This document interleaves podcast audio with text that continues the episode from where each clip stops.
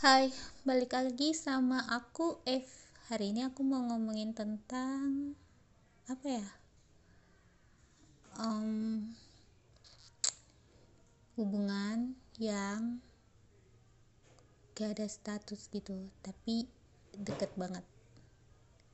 Bahkan uh, apa ya? Temen tapi rasa pacar.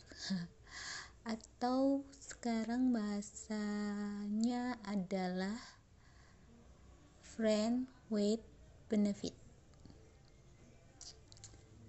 Gak tahu kenapa orang-orang yang ngejalanin friend with benefit ini mungkin alasannya karena dia terlalu defensif terlalu melindungi diri sendiri jadi dia uh, gak mau gitu terikat dan gak mau ngerasain sakit pas patah, uh, patah hati atau putus atau pasangannya lebih milih orang lain. Jadi dia different gitu different jadi dia cuma nyari kesenangan dan kenyamanan. Kalau udah bosen jadi udahan sepakat gitu.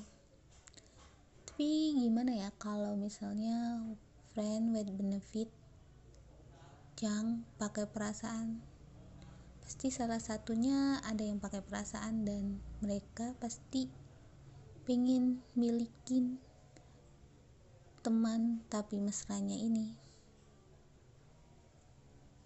Aku nggak ngerti deh. Tapi kalau aku pribadi karena aku orangnya defensif. Jadi aku milih friend with benefit. Friend with benefitnya itu tapi bukan yang aneh-aneh ya.